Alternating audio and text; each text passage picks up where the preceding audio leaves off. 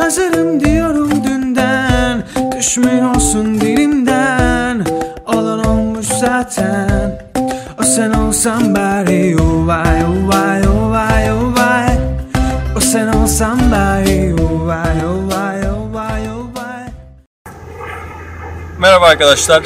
Yazılım mesleğinin en kötü 10 yönünü konuşacağız bugün. Yazılımın e, iyi yönlerini geçen hafta e, bir top 10 listesi yapmıştık. Bu hafta da kötü ve çirkin yönlerini e, sıralamaya çalışacağız. En baştan şunu söyleyeyim. Amacım sizlerin böyle e, meslekten soğutmak ya da çok kötümser tablolar çizmek değil.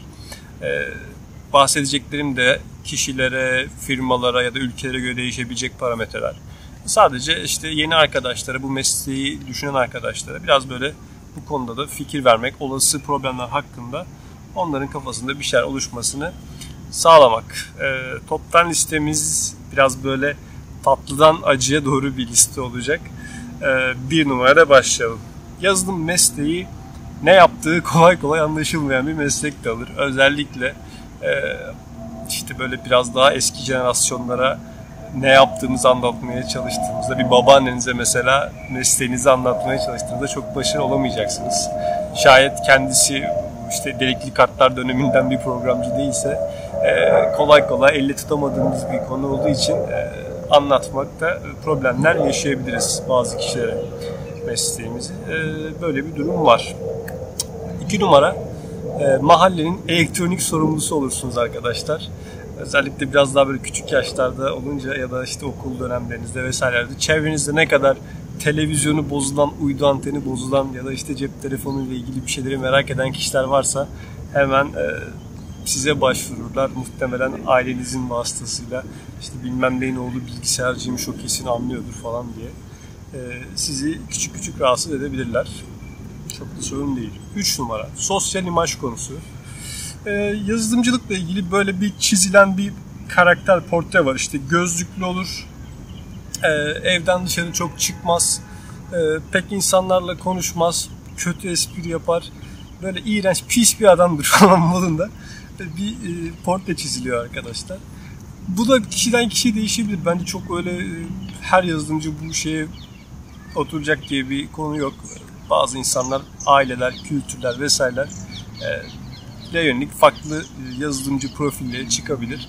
Ama baktığınızda genel şekil itibariyle profil olarak böyle bir e, insanların kafasında bir durum maalesef var. 4 numara sürekli güncel kalma ihtiyacı. Yazılım mesleğinde e, önceki videomda ben bunu biraz iyi anlamda bahsetmiştim. Bu videoda kötü anlamda bahsedeceğim.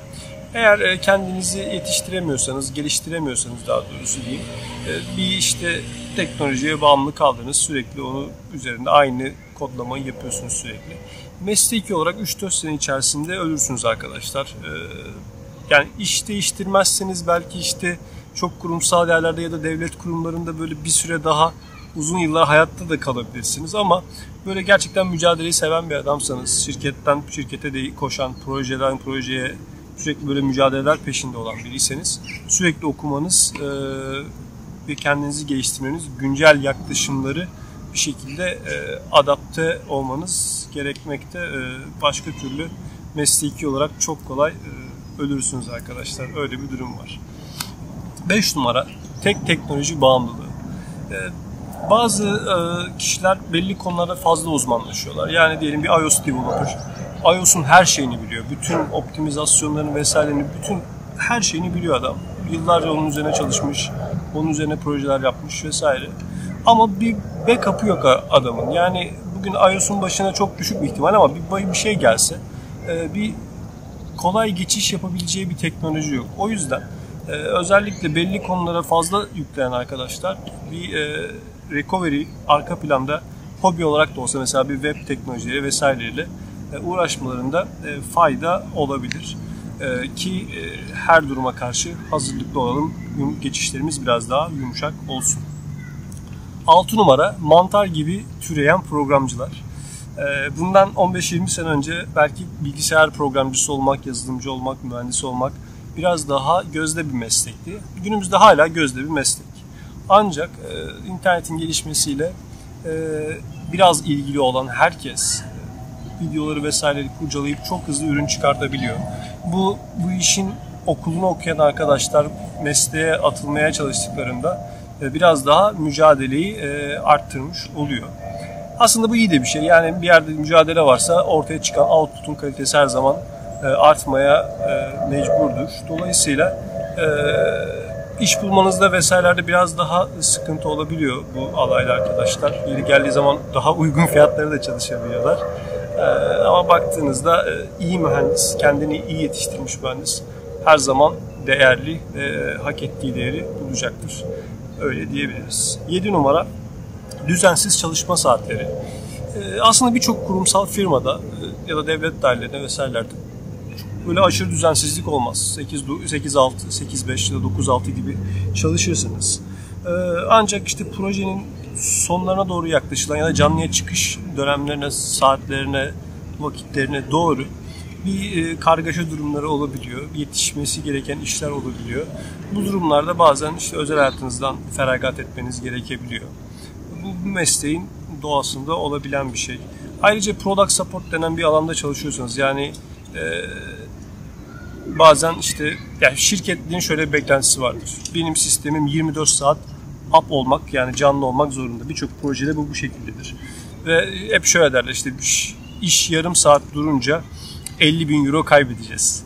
Ee, hiç o 23,5 saatte kazandıkları parayı pek umursamazlar. O yarım saatte kaybettikleri parayı düşünürler. Dolayısıyla gecenin ikisinde, üçünde e, telefonla aranıp e, nazik bir şekilde abi şurada loglara bakar mısın? Burada neresi patlamış, çatlamış gibi e, debug etme ya da işte çözüm üretme durumlarınız olabilmekte. Bu da bu mesleğin bir parçası. 8 numara sağlık problemleri. E, masa başı çalışılan bütün işlerde benzer sağlık problemleri olabilmekte. E, ancak yazılımcının şöyle bir tarafı da var. Biraz sürükleyici bir şey de var. Yani e, bir bug'la ya da bir problemle çok böyle inatlaştığınız bir dönemde saatleri nasıl geçtiğini anlamazsınız. Masada kaykılırsınız, yamulursunuz vesaire. Çok e, daha sağlıksız bir duruma gelebilirsiniz. En başta işte göz sağlığı, sonrasında boyun, bel, e, o omurga sağlığıyla ilgili çeşitli problemler baş gösterebilmekte. Aslında bunun çözümü de çok zor bir şey değil. Yani günde size en az bir 5 dakika ya da 10 dakika bir ayırabildiğiniz zaman işte basit pilates, yoga ya da işte basit stretch e, egzersizlerine bu bel vesaire problemlerinin büyük oranda önüne geçmiş olabiliyorsunuz. E, mutlaka buna önem verin arkadaşlar. Çünkü sağlık konusu yani her şeyin başında gelen bir şey ne kadar çok para da kazansanız vesaire gitseniz bir yerde bir neşter yediğiniz takdirde e, onun geri dönüşü e, kolay kolay e, olmuyor ne kadar şey de olsa. E, o yüzden sağlığa gerekli e, miktarda özen göstermemiz faydamıza olur. 9 numara gitgide tadımız kaçıyor. Deadline konusu.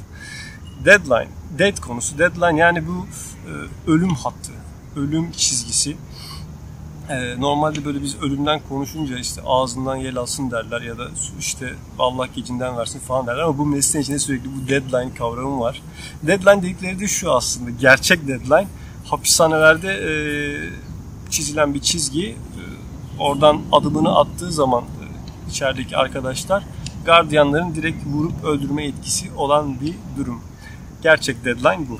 Bunu biz yazılımda e, sürekli bu şekilde kullanıyoruz. İşler zamanında yetişmediği zaman e, yani Allah gecinden versin ölmüyoruz ama ciddi o stresli dönemler yaşanabiliyor. Bu işin özünde böyle bir konu var. 10 numaraya geçebiliriz. Stres konusu. Deadline'la da ilintili. stres bütün mesleklerde olabilen bir şey.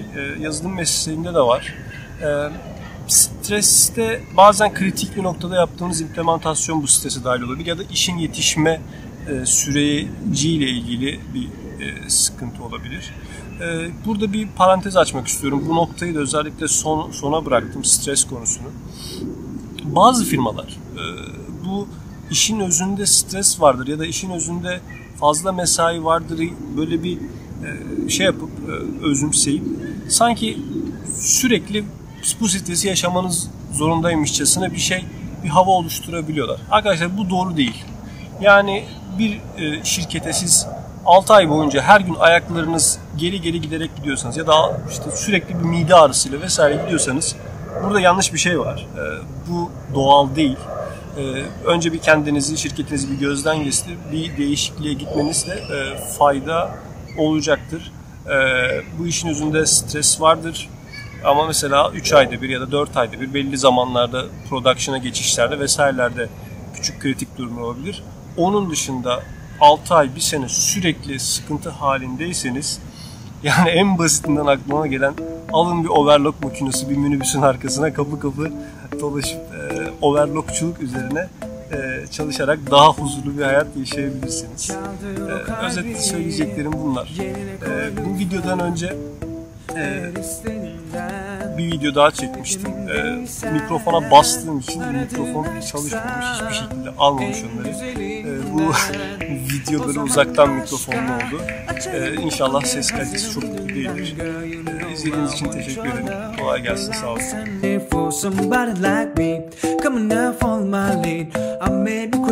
don't mind me. Say, boy, let's not talk too much. Grab on my waist and put that body on me. Up on my lead, come up on my lead. Mm-hmm. Oh, send on somebody, send on somebody, oh, send on somebody. Sen ol somebody Hazırım diyorum dünden. Düşmüyorsun dilimden? Olan olmuş zaten. O sen ol somebody oh why, oh why,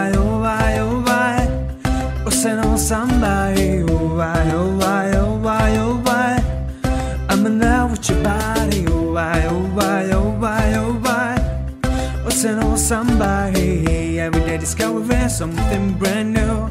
Sen on somebody